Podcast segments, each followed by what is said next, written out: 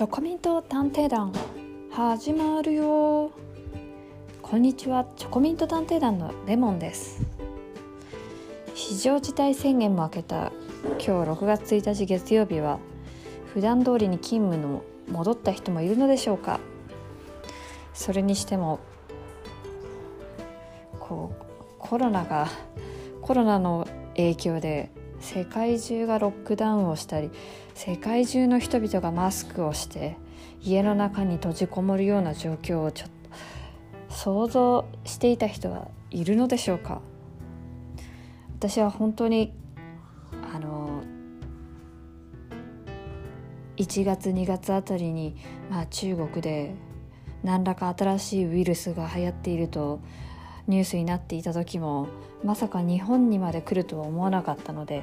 前の SARS や MERS のようにまあせいぜい来ても台湾や、まあ、韓国あたりでストップするのかなと、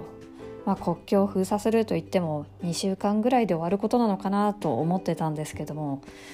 まさかもう半年近く経った今でもなかなか状況を改善することができない。そして中国のみならずもうもはやヨーロッパアメリカそして東南アジア東アジア、まあ、西アジア、まあ、全てのエリアで、まあ、猛威を振るっているというこの状況本当にいまだに少しなんか現実味がないところがあって家の中にずっといると本当になんか世界中の人々がなんか家の中にいるっていう状況がなんかまるで現実のこととして実感として捉えることがなんかできず分かっているつもりでもなんか不思議な感覚になってしまうっていうことがありますね。それにしてもこう今までの私の人生の中で予測できなかったことまさかこんなことが起こるなんてっって思ったことってどんなことがあったのかなと、まあ、考えてみたんですけどまあ一番先に思いつくのはやっぱりあの私大学生の時アメリカにいたんですけど大学3年生の時に起こったあのセプテンバー11アメリカのテロ。まああれも本当にまさかあんなことがあの起こるなんて思ってもいなかったですし私当時はカリフォルニアにいたのでまだニューヨークであの事件が起こった時はカリフォルニアは早朝だったのでもう私は寝ていて日本にいた親から電話がかかってきて、まあ、それで初めてその事実を知ったという。であとセプテンバーイレブンス以外でもう本当に予想していなかったというのは東日本の震災ですね。まあ、東日本の震災が来る前に、まあ、南海トラフや東京直下の地震が来る来る来ると、まあ、ずっと言われていて、まあ、ニュースなどでもニュースやそういった番組でも結構特集が組まれていたりとかしたので、まあ、次大きな地震が来るとしたらまあそのどっちかかなと思ってたんですけどまさか私の地元のなんか東北が東北であんな大きな地震が起こるなんて本当にびっくりしました。特に私の地元の福島は今までその津波がまあ来たということが私の知ってる限りではなかったので、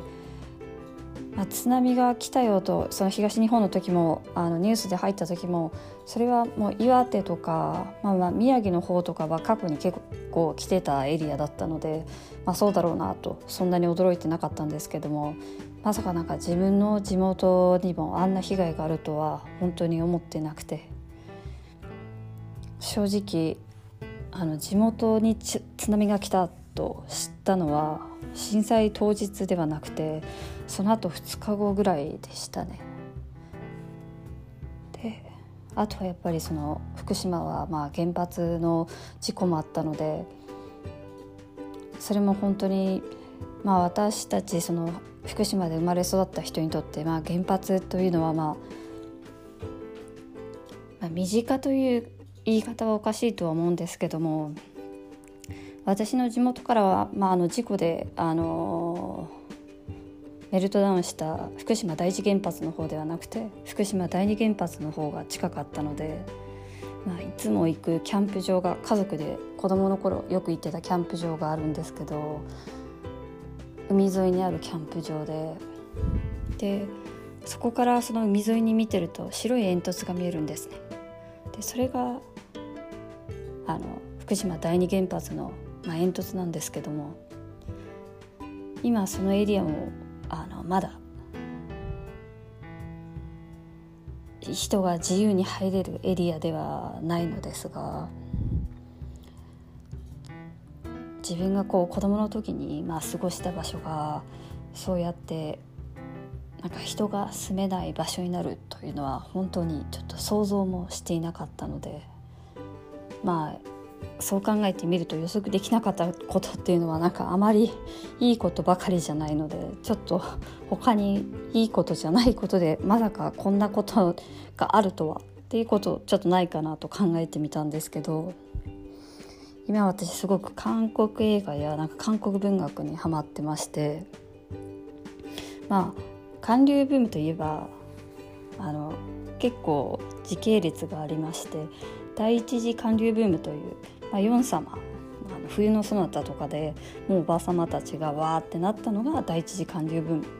でその後に来るのが k p o p、まあ、少女時代とか東方神起とかを筆頭に、まあ、k p o p k p o p ブームが来たのが第二次韓流ブーム。でその後にコスメファッショングルメ、まあ、原宿系のなんか女10代から20代の女性を中心にもうその韓国の若者のカルチャーみたいな全般が流行ったのが第3次韓流ブームだと思うんですけども私この第1次第2次第3次はもうどれも全然あのピンとこなくて特になんかハマることもなくまあなんかそういうものが流行ってるんですねと横目で見ていたんですね。ところがなんか昨年あの映画を見る時によく参考にしてる映画評論家の町山さんという方がいらっしゃるんですけどその人があの工作「ブラック・ヴィーナスと呼ばれた男」という映画を紹介していてでこれがまあ韓国映画の中で本当に最高に面白い映画というような感じで紹介していて内容を実はなんか私あんまり覚えていなくてであともかく町山さんが、まあ、韓国映画の中で一番面白いと言ってるのでじゃあともかく見なくてはと思って内容まあなんかスパイ映画らしいぐらいな感じで 映画館に行ったんですけどもこれが本当びっくりするぐらいいい映画で時間もなんかそこそこ長いんですねちょっと2時間半ぐらいあるんですけどただもう時間を感じさせないこうストーリー展開も早くてもう次が気になってしまうので全然え見終わった時にはもうもう終わりなのみたいな。であとこの話自体がもう2人の男のそのまあ友情を軸に回っていくスパイ映画なんですけどもかなり硬派な、まあ、映画で恋愛要素っていうのはもう全然一つも出てこないんですね。まあ、同じぐらいの時にまあ社会派映画として、まあ、日本の映画だとあの新聞記者とか出たんですけどそこでもまあちょっとその恋愛ではないですけど、まあ、なんかこうちょっと何て言うんですかねほっこりってするようなシーンとかを挟んであの深刻なシーンが続いていくんですけどそういうの一切ないんですよ。でももう本当になんか最後まで硬派で終わるという話なんですけどすごい面白くてでこれを筆頭になんか次から結構面白いなんか社会派の韓国映画を見てもうそれですっかりハマってしまってでどんなの見たのかっていうと、まあ、国家が破綻する日。でこれ自体はまあ1990年代の通貨危機を舞台にした話で。でその後共犯者たち」というドキュメンタリー。で、まあ、あとは皆さんも知ってるかと思うんですけど「まあ、パラサイト」で韓国映画のすごいところってこ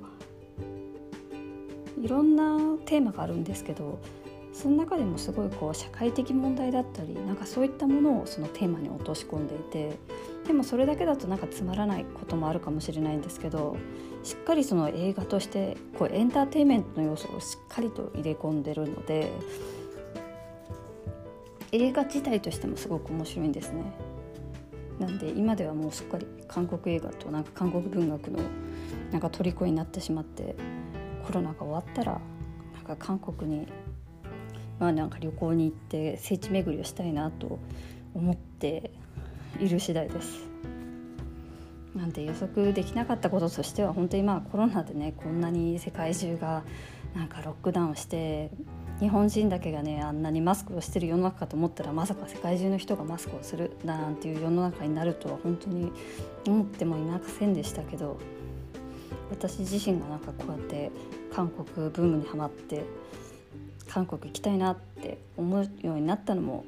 自分の中ではまあ予測できてなかったことだったので、まあ、いいことも悪いこともいろいろあるけどまあそれをなんとか楽しんだり乗り越えていくのが重要なのかなと思ってます。では今日はこの辺で終わりたいと思います。聞いてくださってありがとうございます。レモンでした。